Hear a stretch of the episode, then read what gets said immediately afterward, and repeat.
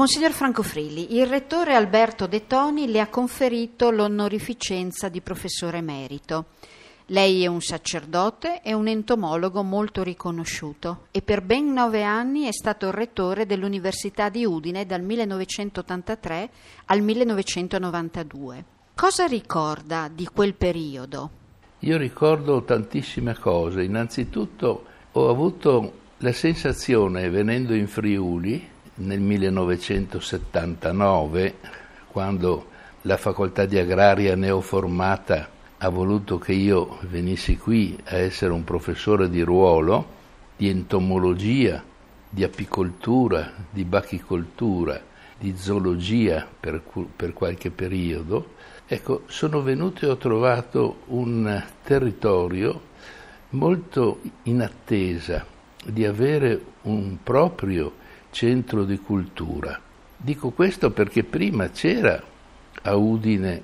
la facoltà di lingue e letterature straniere come sede staccata di Trieste e questa funzionava e aveva un preside che era uno dei presidi dell'Università di Trieste che risiedeva qui a Udine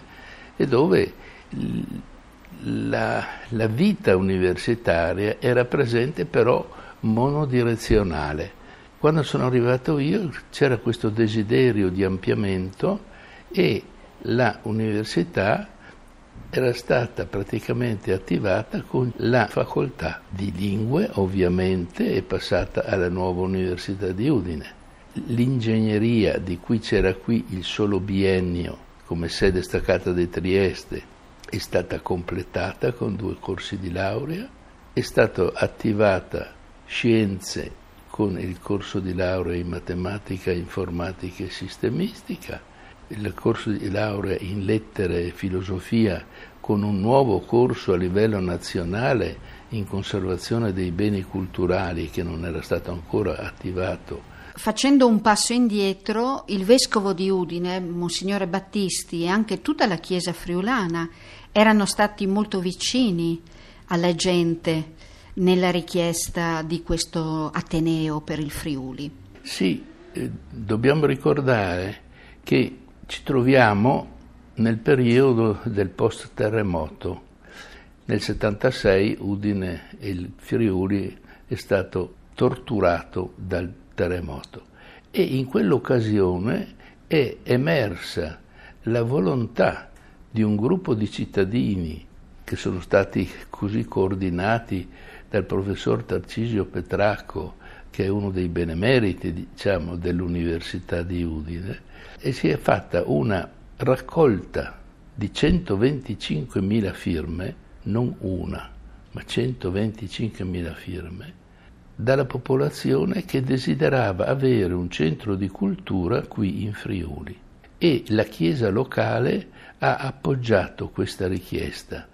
ritenendo che un punto di riferimento locale, non per la località, ma per avere una caratteristica tipica di quella che è la situazione culturale friulana, era necessario e opportuno. Ecco che Monsignor Battisti, il clero locale, aveva fatto già una sottoscrizione nell'ottica del nuovo centro di cultura e proprio in quell'occasione c'è stata la sintonia tra mondo laico e mondo religioso. Credo che questa unità che si è manifestata in Friuli abbia collaborato moltissimo a fondare un centro culturale che poi si è affermato con il passare del tempo. Parlando di questi inizi della sua esperienza come rettore, Ecco, c'è un aneddoto, cosa ci può raccontare di come è riuscito nell'entusiasmo generale a, a strutturare bene l'università? Dunque, io sono venuto a Udine nel 1979, quindi 40 anni fa, e quindi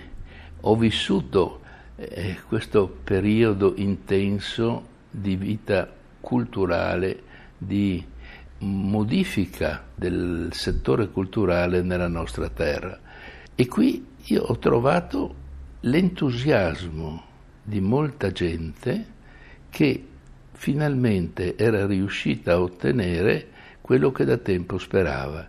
cioè avere un centro che si interessasse specificamente e approfonditamente di quella che è la cultura del Friuli, di questa terra. E ho trovato tante collaborazioni e non ho trovato eh, opposizioni se non qualche risentimento comprensibile dell'Università di Trieste che si vedeva portare via in pratica una fetta della sua attività che ritir- doveva ritirarsi nel territorio di Trieste, quindi molto più periferico di quello che era il territorio friulano. Trieste, sappiamo, è proprio al confine della nazione e quindi Udine favoriva questa entrata di Trieste anche verso il Veneto, cosa che poi non ci, non ci sarebbe più stata. Udine quindi è diventato il centro di studio non solo dell'italiano e delle lingue straniere, soprattutto di quelle dell'Europa orientale, infatti le lingue insegnate qui erano molto rare nelle altre eh, università italiane, perché pensare di insegnare ungherese, rumeno, bulgaro, russo e tutte le, le lingue, diciamo, oltre ovviamente sloveno, croato, serbo, eh, che eh, sono tipiche della nostra università, ecco, non c'erano altre università che approfondivano queste lingue.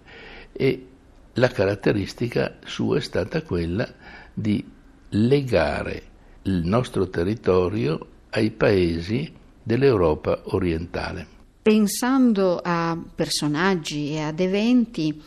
eh, ho letto nelle cronache che lei ha avuto l'onore di una visita il 3 maggio 1992 di Papa Giovanni Paolo II che ha benedetto la nuova struttura del, scientifica del polo Rizzi che lei stesso aveva aiutato a nascere. Sì, eh, c'è stata questa fortuna nella mia storia di rettorato, negli ultimi mesi del mio rettorato, la presenza in Friuli Venezia Giulia del Papa che era venuto per rimanere due giorni a Trieste e poi qui in Friuli per iniziative soprattutto con i giovani. E ero riuscito, considerando la novità che la nostra università segnalava, cioè di essere ancora molto giovane e di essere stata costruita nella parte nuova ecco, solo in questi, in questi ultimi anni, è stata quella un'occasione per insistere che il Papa nel tragitto per andare allo stadio e avere l'incontro eh, con la gioventù eh, della nostra regione si potesse fermare a dare una benedizione a questa struttura culturale nuova che sarebbe stata un po' il centro di incontri, di ricerche e di studi, soprattutto per i giovani della nostra regione.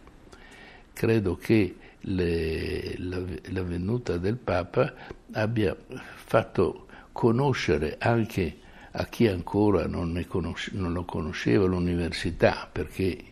vivente in altre regioni e quindi non era interessato alla cosa, questa benedizione ha fatto conoscere a tante persone anche di fuori regione che esisteva un'università nuova, recente e che aveva una sua sede moderna per le facoltà scientifiche. Pensando al, ai suoi diversi incarichi nella vita, il vescovo Monsignor Battisti lo ha nominata presidente dell'Istituto Pio Paschini, un istituto importante per la storia della Chiesa friulana. Sì, tra le varie mie esperienze, ecco, devo dire che Monsignor Battisti mi ha chiesto eh, di prendere in mano la gestione di un istituto culturale della diocesi. L'Istituto Pio Paschini è una, un gruppo di studiosi di materie umanistiche, quindi